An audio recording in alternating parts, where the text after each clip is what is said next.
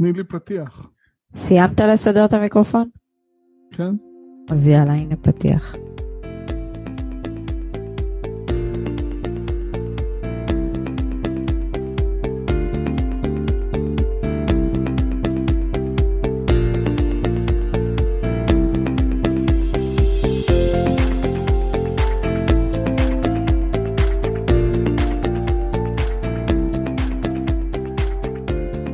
ברוכים הבאים לכאן מדברים נדל"ן, פוסטר שעוסק בהשקעות נדל"ן בארץ ובחו"ל. רוני, מה קורה? נהדר. רוני, תגיד, כמה נכסים יש לך? אה, עם הרכישות האחרונות 18 אה, נכסים במספר ארצות. לי יש 12, אבל רוני, דרך אגב, מגיע לך מזל טוב. על מה? כי היום רכשנו את הנכס מספר ה-19 וה-13 שלי. רוכשים, כן, צודקת, רוכשים. אה, כן, תראה, ברגע שאני החלטנו, אני הבאתי לך את התוכנית עבודה. אתה הגורם המאשר. והקבינט... כמה דקות זה לקח? ארבע דקות. לאשר, אוקיי. לאשר. וברגע שהתוכנית אה, עברה, מבחינתנו יש רכישה. אני, אני רוצה להגיד לך משהו, אני פועל כמשקיע 20 שנים. אה, אני למדתי דבר אחד, אם אה, עושים את הבדיקות כמו שצריך ורוכשים משיקול כלכלי בעיתוי הנכון, אז בעצם אנחנו רוכשים פה אה, נכסים שלאורך זמן מייצרים עליית ערך, והעלייה של השכירויות. אה, ואני לא מדבר על אה, נכסים אה, מסובכים, נכסים סולידיים. לאורך זמן זה עובד. זה, אני פעם כתבתי איזשהו פוסט על כדור שלג, זה כדור השלג. נכון, זה בהחלט כדור שלג. אוקיי, טוב, באמת היום הפרק של היום דווקא עוסק בשוק הנדל"ן בישראל. אה, הרבה שאלו אותנו על זה וביקשו שבעצם אנחנו נעשה פרק בנושא.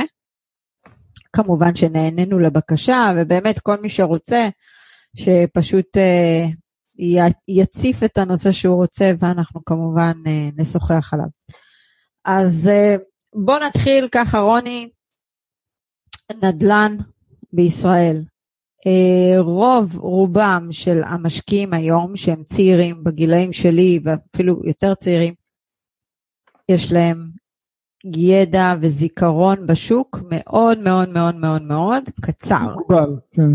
מוגבל. והם לא זוכרים מה היה פה. עכשיו אני, כשהיה לדוגמה משבר נדל"ני, אני עוד הייתי בתיכון, אז אני עוד זוכרת, כי נדל"ן זה לא משהו שזר, כאילו, היה, שמעתי שיחות והכל, וגם ההורים שלי מכרו דירות וזה, אז כן ראיתי את הדברים האלה. אבל uh, הרבה חושבים ששוק הנדל"ן רק עולה בארץ, הוא בחיים לא ייפול, וזה המקום הכי בטוח. יותר מלונדון, יותר מוונקובר, יותר מסידני, ישראל, ובכלל, ישראל, אני אומרת ישראל כי, כי אפילו לא תל אביב, ישראל הכי בטוחה. כן, אז uh, אני יכול כאן uh, להוסיף uh, שרק בין השנים 2000, 1996 ו-2006 היה פה ירידות uh, מחירים ממוצעות של 25 אחוזים, uh, כולל את תל אביב, זאת אומרת מחוץ לתל אביב היו ירידות uh, חדות יותר. כשאני פעלתי בתחילת שנות האלפיים בחו"ל, uh, אז בתקופה של האינתיפאדה השנייה בין השנים 2001 ו-2003, כולם אה, היללו אותי אה, על זה שאני מבריח את ההון שלי ומשקיע בחו"ל, כי מבחינתם אה, היה חוסר ביטחון, הייתה תחושה כזו שמאבדים או מפסידים את המדינה, אז מזל שאתה מבריח את הכסף החוצה. והיום מרגישים שישראל זה המקום הכי בטוח בעולם. אז שני הדברים הם לא נכונים. אה, וצריך לקחת את הדברים בפרופורציות. נכון, אבל על פניו, קודם כל, הכלכלה שלנו לא נראית רע בכלל. יש, לא. יש נתונים וביצועים יפים. האבטלה פה היא 3.6 אחוז, מה שבאמת גורם להרבה אנשים להרגיש תחושה של ביטחון, שהם באמת יכולים לעשות מהלכים כמו לקחת אה, משכנתאות, לסדר... התחייבויות גדולות מאוד, שאפילו... טוב, תשמע, הצעירים של היום באמת לא יודעים אה, להבין את ההשלכות של ההלוואה שהם לוקחים היום. כי אני לדעתי, גם כשאתה לוקח, אתה, היום, היום מדברים איתך על 800, מיליון, מ, מיליון 200, וכאילו הם, הם אומרים את זה בלי שום, בלי למצמץ אפילו. אני זוכרת שבשנת 2009, אחרי שהתחתנו אני ויניב, אז uh, חשבנו לקנות דירה, ובאנו, אני הייתי סטודנטית ולא היה לי הכנסה עדיין, והיה לנו הון מאוד מוגבל, רק 150 אלף שקל.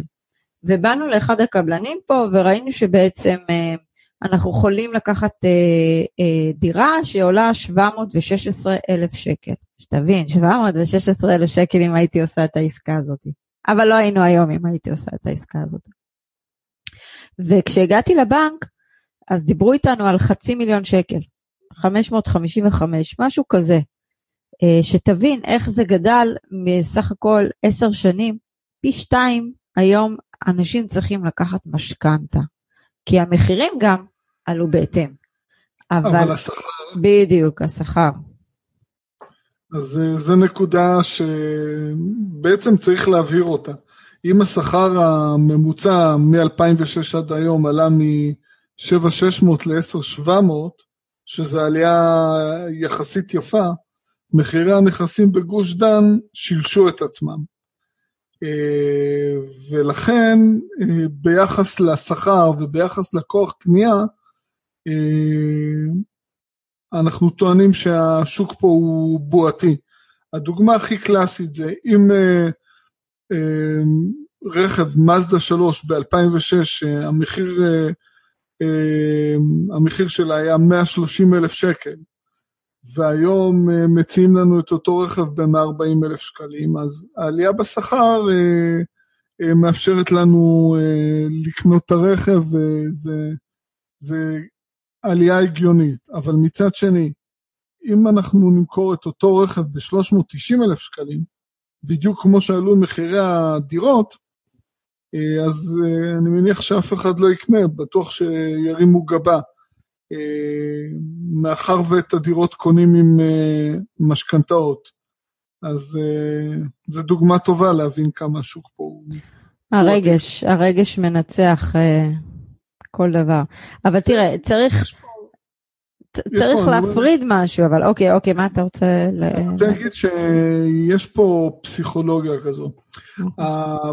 בני 30 פלוס מינוס, הם אה, ב-12 שנים, 13 שנים האחרונות, חווים אך ורק שוק עולה. זאת אומרת, מהרגע שהם חיים את החיים הבוגרים שלהם, חווים שוק עולה. אה, הרבה מהם בתפיסה שלהם שהשוק פה לא יורד, הוא רק עולה. אז הם רוצים לתפוס את הרכבת לפני שהיא תברח מהתחנה. וזה בעיה מאוד רצינית. בעצם עשינו את החישוב של אה, כמה משכורות צריך היום בעצם כדי לקנות דירה. אוקיי. אז... כן, אז uh, כשאני נכנסתי לשוק פה בפעם השנייה או השלישית ב-2006, אז השכר הממוצע מול דירה ממוצעת היה 85 אה, משכורות של אה, שכר ממוצע. היום זה מגיע ל-175 אה, משכורות למרות העלייה בשכר הממוצע. אז אנחנו רואים שנפתח פה פער שהוא לא הגיוני, ולמרות שאנחנו אוהבים את הנדל"ן בישראל, אבל אה, אנחנו את ההחלטות מקבלים משיקולים כלכליים נטו, ולא בגלל שאנחנו אוהבים ובגלל הנוחות של המשכנתה. אם השוק פה הוא יקר, אז התשואות פה הן נמוכות, והמשכנתה היא יקרה, ואנחנו עלולים לקנות נכס להשקעה עם משכנתה יקרה, כשהתזרים החודשי הוא שלילי, ולחוות אה, ירידות מחירים. בעצם נגעת בנקודה שאני חושבת שזה הפלוס. בוא נסתכל רגע מנקודת מבט של משקיע. זה הפלוס בעצם להשקיע בשוק בארץ. אתה מקבל מימון בין 75% 50 אחוז. תלוי אם אתה בעל דירה, תלוי גם אם אתה בעל דירה או דירה ראשונה או משפר דיור. וזה יתרון למשקיע. ככה מנקודת מבט של משקיע, אני משקיע. אבל מי שכן משקיע היום ולוקח על עצמו משכנתה, הוא צריך לקחת בחשבון שיש סיכוי. בואו ניקח, ניקח סצנריו שבאמת השוק ירד בהמשך הדרך. יש סיכוי שהוא יאבד את הקרן שלו. זה לא רק סיכון שהוא יאבד את הקרן, הרבה פעמים כשאני ואת מלמדים, אחד הדברים הכי חשובים שאנחנו מסבירים, מבחינה סטטיסטית, רוב הצעירים אה, מצטרפים בצורה רציפה ומשמעותית לשוק העבודה בסביבות הגילאים 27-28. יש להם בממוצע, נכון להיום, יכול להיות שזה פחות, בסביבי, בסביבות 30 שנות עבודה בסבירות גבוהה. אז uh, לקנות עכשיו נכס שבעשר שנים הקרובות הוא ידשדש ולא יעלה, זה לבזבז uh, משאבים שמשקיעים במקום הלא נכון. כי אז יישארו עוד uh, 20 שנים uh, להמשיך להשקיע ולהתקדם. נכון. זה להשקיע בשוק שהוא לא עולה, מה זה נותן? נכון, אבל אתה יודע, היום, אם אתה מסתכל על זה, הריבית של המשכנתה היא נורא אטרקטיבית עדיין. לא הייתה סביבת נכון. ריבית כזאת, זה נכון. סביבת ריבית היסטורית הכי נמוכה שראינו. זה ואנחנו... מדאיג. נכון, זה מאוד מדאיג, כן, זה כאילו... כי תמיד היה מצב של אה, תקופות שהריבית גבוהה יותר ונמוכה יותר. אז ב-2006 הריבית של הקבועה של הקל"צ, של המסלול של המשכנתה, אה, שזה לא צמוד למדד, הייתה 7 אחוזים, היום זה בסביבות 3.8 אחוזים במשכנתה ל-20 שנים. אה, זה אטרקטיבי, אבל מצד שני, ריבית כל כך נמוכה, כל כך הרבה זמן ושנים, זה מצד אחד מנפח בועות מחירים, מצד שני זה יוצר בעיה לכל אלו המושקעים במכשירים הפנסיוניים הסולידיים, אה, וכל משקיע צריך לתת את זה, לזה את הדעת ולהגיב לזה בהתאם. כן, אבל לצערנו לא כולם יכולים לעשות את ההתאמות האלה, מה שנקרא. זה די דומה למה שקרה מן הסתם ביפן, יפן, סביבת ריבית. כבר. שלילית. כמה שנים כבר הם בסביבת ריבית שלילית? הם לא יוצאים מזה, הם לא יוצאים מזה. הרבה שנים, ושוויץ, גם דנמרק, ויכול להיות שגם בקרוב האיחוד האירופי. טוב, האיחוד האירופי זה בכלל סיפור בפני עצמו שם. לא, אבל, אבל יש פה, השתנו סדרי עולם.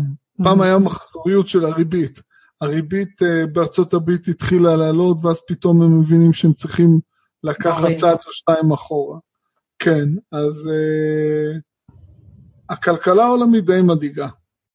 כן, בהחלט. גם אתה יודע, קנדה לדוגמה הורידו ריבית, אוסטרליה הורידו ריבית. אחרי שהעלו. אחרי שהעלו, אבל כן. עדיין מחירי הנכסים באוסטרליה וקנדה הם כבר, הם יורדים עדיין, כי הם כבר היו בסייקל יורד. כן. וזה לא שינה יותר מדי, יש שם גם ככה בועה מאוד גבוהה, ואנשים שם גם ככה לא יכולים לקנות אה, אה, דירות. אוקיי, אתה יודע, אבל מנקודת מבט של משקיע באמת. משקיע היום בא להתחיל, רואה מה יש היום לשוק להציע בישראל. אז אפשר לתת פה תשובה פשוטה. הרי אנחנו נחשפים לכתבות על הפעילות המאוד נמוכה של משקיעים. בשיא העליות מחירים, 37% מהרכישות היו על ידי משקיעים. היום זה בסביבות 10%. משקיעים זרים יצאו לחלוטין מהשוק. אלה שרוכשים להשקעה זה משקיעים של חוסר ברירה, זה לא משקיעים מתוחכמים. זה כאלה ש... קיבלו ירושה, או הכסף שיש להם או היה להם בבנק לא מייצר להם שום דבר. הם שבויים בתפיסה הזו שהנדלן רק עולה, הם לא יודעים לחשב תשואה, קונים נכס עם משכנתה, ובמקרים רבים גם התשואה שלהם משכירות היא שלילית. אבל פחות או יותר זה חלק מאלה שפועלים. חלק נוסף זה צעירים שהפכו להיות אה, משקיעים בעקבות אה, תוכנית מחיר למשתכן. אז הם גם לא ממש מבינים את הנושא הזה של ההשקעות, הם מבינים שהמדינה נתנה להם פה איזשהו, איזושהי הנחה, ובעקבות ההנחה הזו הם אה, קונים נכס שלא בהכרח מתאים להשקעה, והם הופכים להיות משקיעים. אבל חשוב לציין שמחיר למשתכן, אנחנו יותר מדברים על האזורים שהם לא אזורי ביקוש. באזורי ביקוש אין שום בעיה. אבל אם סתם ניקח לדוגמה את ה... אמ, בוא ניקח לדוגמה את כרמי גת. כן. אני גם עוקבת אחרי זה, ואני פעם ביררתי לקנות שם דירה והכל. משקיעים שם, אמרו להם שכירות 2,800. היום מי שייכנס, יש קבוצת פייסבוק של... אה, של קריית, גת, של, של קריית גת, שאני חברה בה, ואתה רואה, הם לא מזכירים את הדירות במשך איזה חצי שנה.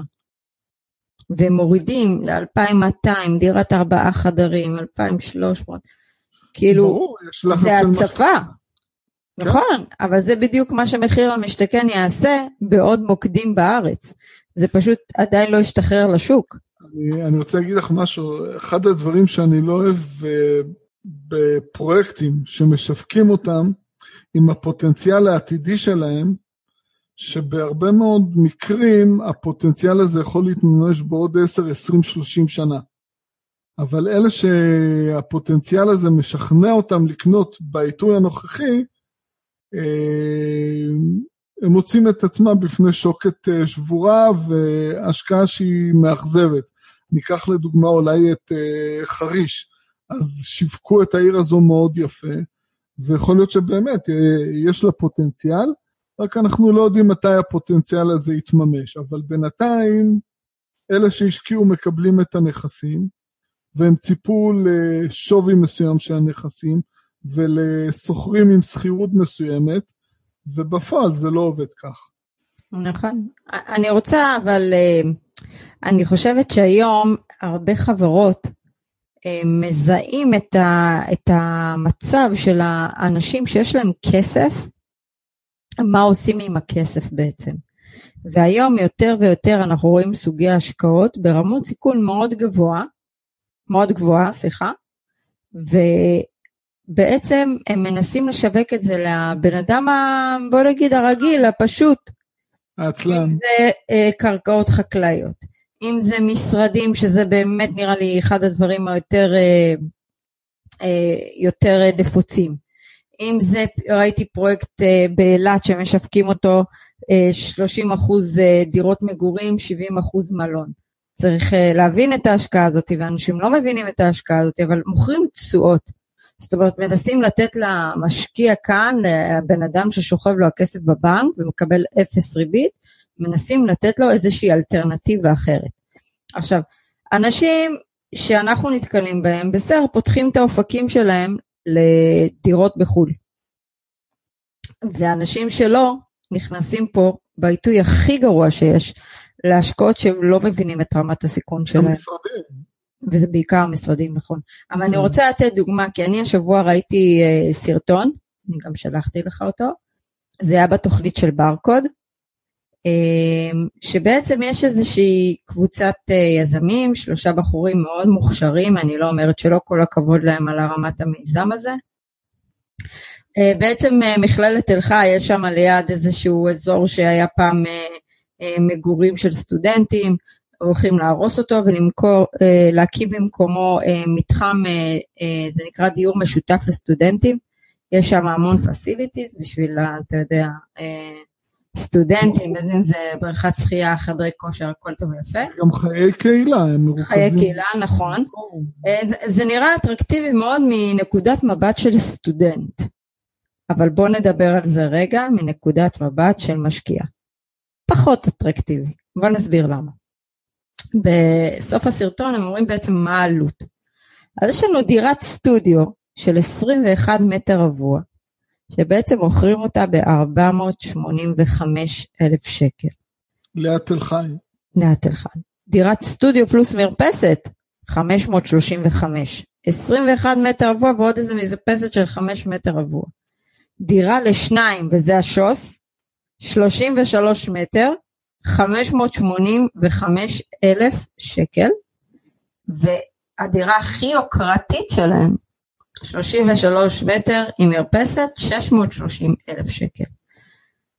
עכשיו, אני מסתכלת על זה בתור משקיעה, דירה כזאת שעולה 630, צריכה להיות מתאימה לסטודנטים. ב-33 מטר רבוע, אני, זה, לא יודעת, זה ממש פיצי. גם המחיר למטר רבוע, הוא מזכיר את המחירים של אה, ראשון לציון. אנחנו לא נכון. לא מדברים על ראשון לציון. נכון, אם עושים את החישוב למטר רבוע, זה מאוד גבוה. והשכירות שבעצם אומרים להם זה בין 2,000 ל-3,000 שקל ברוטו. עכשיו, זה ברוטו, התשואות נעות בין 4.9 ל-5.5 אחוז ברוטו, לא נטו. אבל צריך להוריד פה הרבה הורדות, אתה צריך להוריד פה על חברת ניהול שנמצאת, הם גם אמרו את זה בכתבה שיש חברת ניהול שמנהלת את הכל. אתה צריך להוריד על תחרות, כי אין מה לעשות, אף נכס. תחזוקה זה נכס uh, מושקע, סטודנטים, uh, נכון. נכסים שיהיו ריקים בין סוחר לסוחר, יש תחרות. אתה צריך... השכירות כאן היא מאוד גבוהה. נכון. ויש כאן תחרות עם uh, דירות מסביב. נכון. כי מציעים uh, פה שכירות חודשית של 2,000 שקל, וסטודנט יכול להשיג ב-1,000 שקל, uh, הוא בסך הכל בא ללמוד, אז אני בטוח, זאת אומרת, אני לא בטוח, יותר נכון להגיד, כמה כמה יעדיפו לגור במגורים כאלה כשיש להם אופציה שהיא זולה יותר כסטודנטים. לא רק זה, גם הרי הלנדלור, בעל הנכס, הוא ישלם פה utilities, זאת אומרת, הוא ישלם פה אה, חשמל, עלויות חשמל, מים, ארנונה. אין, אין מה לעשות, אף אחד לא יכול לשלם אה, סכום כזה גבוה, 2,000 שקל, ועוד לשלם את כל המסביב, כי זה כבר יקר.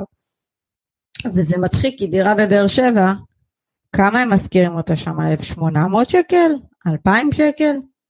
בין 900 ל-1,000 שקל לשוכר יחיד. כן, אבל אי אפשר להשוות את האוניברסיטה הזו למכללת העלויות שם הן הרבה יותר נמוכות של הארנונה, נכון, כי זה בניינים ישנים. הם לקחו פה קונספט שאנחנו מכירים אותו מחו"ל, אה, ולכן אנחנו אומרים מהברוטו צריך להוריד לפחות 30 אחוז, לפחות. נכון, יותר לדעתי במקרה הספציפי כן, הזה, כאילו אתה יודע שזה מגורי סטודנטים, כן נכון, אבל שזה מגורי סטודנטים זה מן הסתם אה, מעלה את רמת הסיכון, גם אתה צריך תמיד לחשוב קדימה, אוקיי קניתי את הרכישה הזאתי, מה הצפי לעליית ערך? השוק פה בארץ מדשדש? השוק לא, לא חלש. המחיר שם זה רק לפי השכירות, לפי התשואה משכירות. זה נכס שיימכר אך ורק למשקיע. אז היום המשקיעים שנכנסים, אה, אני כמעט בטוח שרובם לא יודעים לחשב תשואה. בעתיד אם הם ירצו למכור, הם יוכלו למכור את זה למשקיע, אבל כשיגיע המשקיע בעתיד, אה, יהיו לו הביצועים, המספרים האמיתיים של הנכס, אה, הם עלולים לקבל פחות ממה שהם שילמו. גם אני חושבת ככה, זה מאוד מזכיר את מה שקורה לדוגמה באנגליה עם כל ה... של הדיור של הסטודנטים שאנחנו רואים את זה וגם קראנו כמה כתבות מעניינות ובכלל שיחות עם המתווך עם מה שהולך שם באמת אה, אז אה, קודם כל צריך באמת לעשות יש פה תלות בחברה שמנהלת, זו חברה שנמצאת פיזית במקום ומנהלת את הפרויקט. יש פה תלות בביצועים שלה, ביכולת שלה להשכיר. עכשיו תראה, ההשקעה הזאת היא על פניה והקונספט עצמו הוא יפה. אמ, הבעיה זה המחיר. מחיר מאוד גבוה, לדעתי. אני לא רואה בזה, אני לא מבינה את ההשקעה הזאת. מבחינה מספרית היא לא מסתדרת לי, אה, וגם כשאני... התשואה, התשואה היא לא גבוהה והפוטנציאל לעליית ערך כמעט ולא קיים, אז אה, מה יש בהשקעה הזו? זה שלא מתעסקים עם זה? זה, אתה יודע כמוני שזה BS, נכון? כן. אז אה, בדיוק. אין, אין דבר כזה שיש השקעה שאתה משגר אותה ושוכח ממנה. לא, זה ברור. אז יש כאן נקודה נוספת שאני רוצה לגעת בשוק הנדל"ן בישראל. אמ, אני לפני מספר דקות טענתי שרוב המשקיעים כיום זה או חבר'ה צעירים שהפכו להיות משקיעים בתוכנית למשתכן, או משקיעים שהם לא מקצועיים, שקיבלו ירושה, או יש להם איזה הון בבנק שלא מייצר הכנסה והחליטו להשקיע. אה, מעניין אותי להבין למה הם מצפים, זאת אומרת, לאן ההשקעה הזאת תוביל אותם. אז אם הם יסיימו לשלם את המשכנתה ויקבלו שכירות של 3,000, 4,000, 5,000 שקל, זה מה שיציל אותם?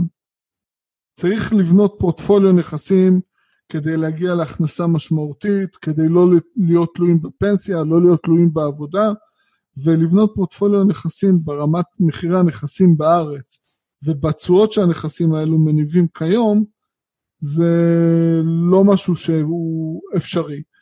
ולכן את אה, מה שאנחנו אה, ראינו וקיבלנו בעשור האחרון בגוש דן, אנחנו מצפים לקבל במקומות אחרים בעולם. אה, ו... שזה אפשרי. ברור. אנחנו ראינו, הנכסים שאנחנו והלקוחות ליווינו אותם לרכישה בארצות הברית, הם תוך כמה שנים, חלק מהם הכפילו את ה... מחיר, שלא לדבר על השכירות שעלתה בין 25 ל-30 אחוז רק בשלוש שנים האחרונות. אה, ובכלל יש שם פוטנציאל של המשך עליית ערך ועלייה של השכירויות. אה, זה מה שאנחנו מחפשים כמשקיעים, עליית ערך ועליית שכירויות. אני רוצה להעלות עוד נקודה. קח את הכסף הזה של, לדוגמה, פרויקט הזה. מה אתה יכול לקנות בטווח מחירים הזה, זה פשוט מדהים. כי ב-485 אלף שקל אתה קונה אה, דירה, סתם דוגמה, אנחנו יודעים איפה, ושש, כן. לשני חדרים, ולפעמים דירות חדר, אבל במרכזי ערים. אה, קהל יעד איכותי יותר, אה, ומגוון, זה לא נישה. לפעמים עם חניה. קח לדוגמה את ה-535 אלף שקל, זה אותו סכום שאנחנו שילמנו בלידס. על, על, וזה לידס, זה לא, זה לא קריית שמונה. עדי, לידס מייצרת הכנסה שנתית אה, של למעלה מ-300 מיליארד שקל, שזה כמעט כמו התקציב של כל מדינת ישראל, אז קצת לקבל פרופורציות. כן, בהחלט, אבל זה רק באמת לתת השוואה לאנשים שעוד חושבים שפרויקטים כאלה הם אטרקטיביים. אז... אה, אז כל, ה... כל העניין הזה שאת הצפת את זה, הוא לא בא והתמקד בפרויקט אה, מסוים. הכוונה פה זה בעצם שהרבה מאוד מהמשקיעים שפועלים, שפועלים הם לא מבינים את ההשקעה. הרבה פעמים הם גם פועלים מתוך רגש, והרבה פעמים הם גם פועלים מתוך רגש של פחד, כי הם אומרים, אוקיי, השוק פה יקר, אז מה, אני אשקיע במקום אחר? אני לא מרגיש בטוח, אני צריך לגעת בנכס?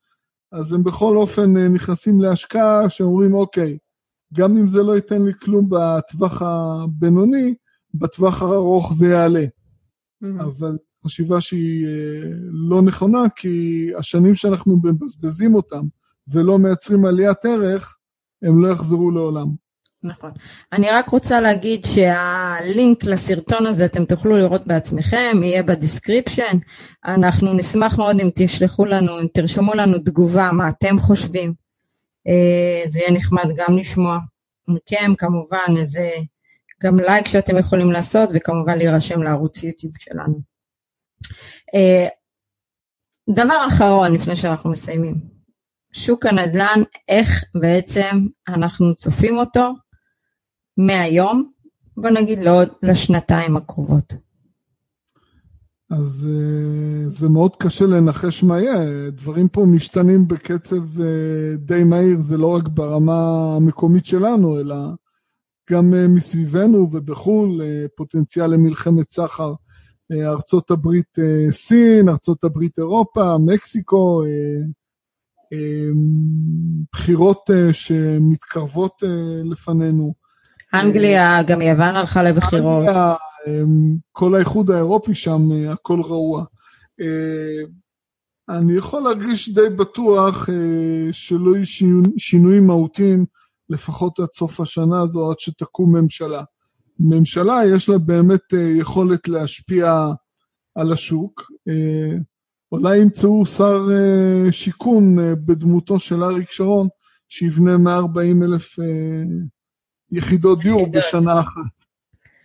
אז... תראה, יש את, ה...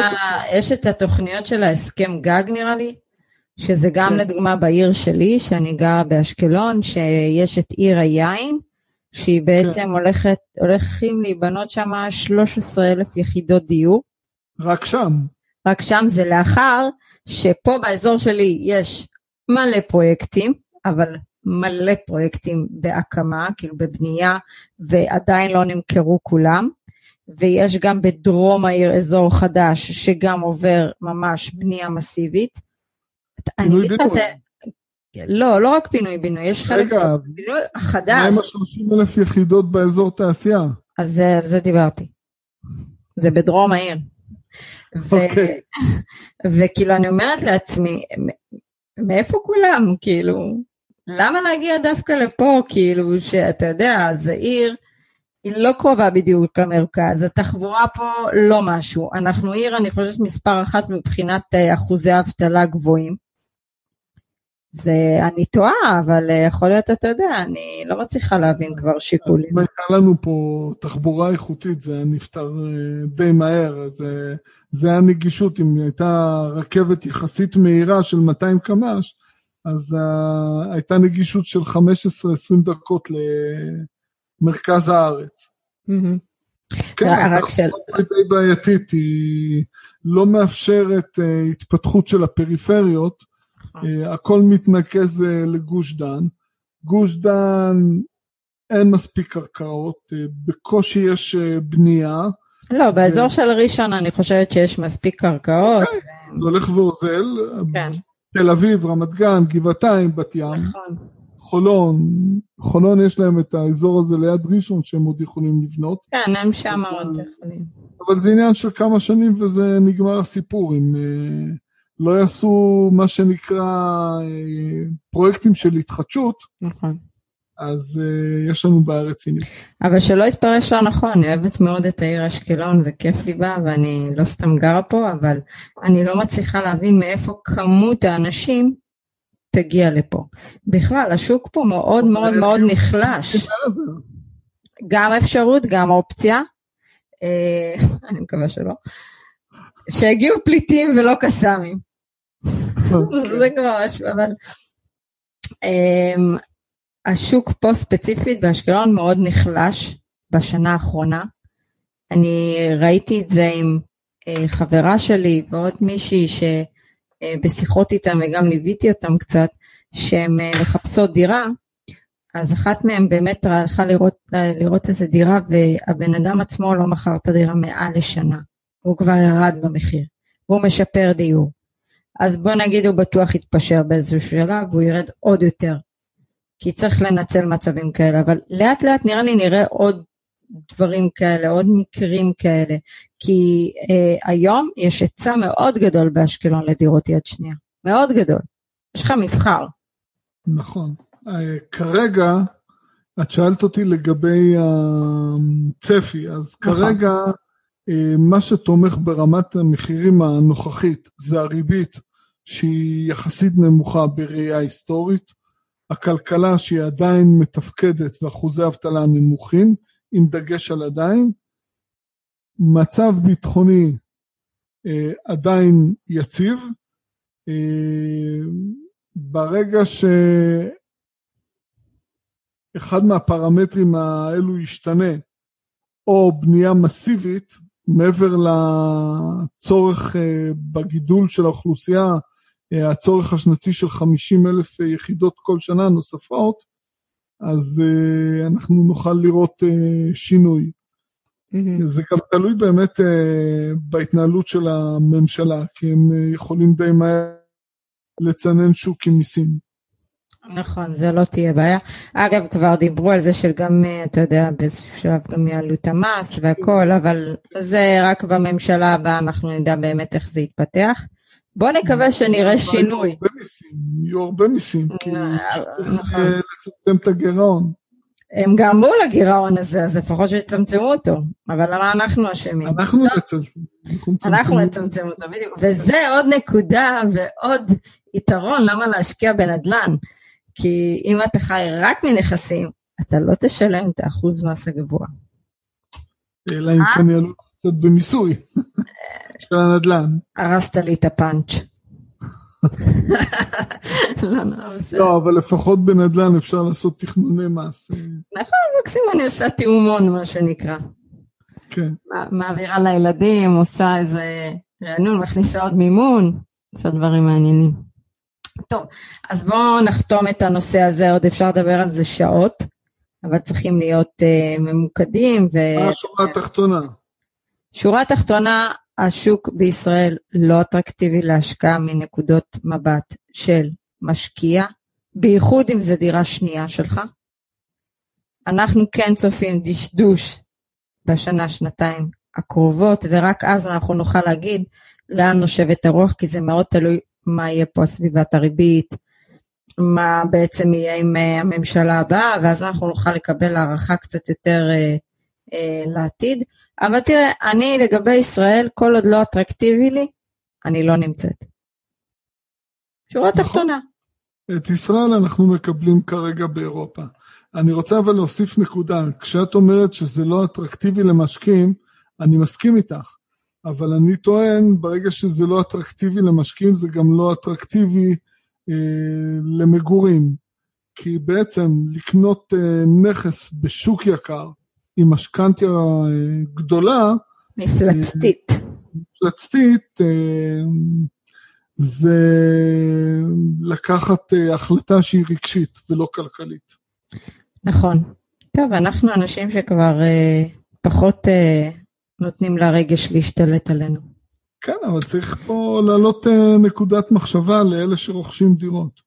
כן, אבל אתה יודע, זה כבר דברים שבעצם הם מה שנקרא שגורים בנו מילדות, וקשה לשנות את הגישה הזאת, כי למה נזרוק כסף על שכירות וזה. עזוב, זה נושא שנדבר עליו בהמשך, למה, למה להשכיר ולא לקנות, אבל אה, לא, לא נפתח את זה עכשיו, כי זה כבר יהיה הרבה זמן לא, לצורך. לא, זה לא שלא לקנות. אה, לא צריך... לקנות למגורים. גם אם קונים למגורים, צריך לדעת איך לעשות את זה, מתי לעשות את זה, ואם ואם אותו אחד שעושה את זה יכול להרשות לעצמו, כי מעבר לדירת מגורים, הוא צריך שיהיה לו פתרון למצב שהוא לא עובד. נכון. אגב, אה, מי שבאמת רוצה להעמיק בנושא, יש את הקבוצה בפייסבוק של, אה, אה, של בועת הנדל"ן, איך זה נקרא? נדל"ן ועכשיו, משהו כזה, אני לא זוכרת איך נקראת הקבוצה הזאת. הגדולה הזאת, יש קבוצה ממש גדולה של משקיעי נדל"ן, שהם כל הזמן מעלים כתבות, למה לא לקנות, הנה, אתה רואה, יש לי בלקאוט, זהו, אני מזדקנת. טוב, לא זוכר, אתה יודע מה, אני אשים את זה בלינק, בלינקים, למטה יהיה קישור לקבוצה הזאת, למרות שלדעתי כולם מכירים אותה, אין, אין מצב שלא. אבל בסדר, אני אשים לינק. אז אנחנו נשוחח שוב בשבוע הבא. רוני, אני אאחל לך טיסה נעימה. תודה תעשה רבה. תעשה חיים בצרפת. בלי עבודה, יותר מדי, כן, כן, בטח, כן, בטח. ואנחנו נמשיך אה, כמובן אה, לשוחח, לדבר על נדל"ן גם כשאתה שם. אז תעשה חיים.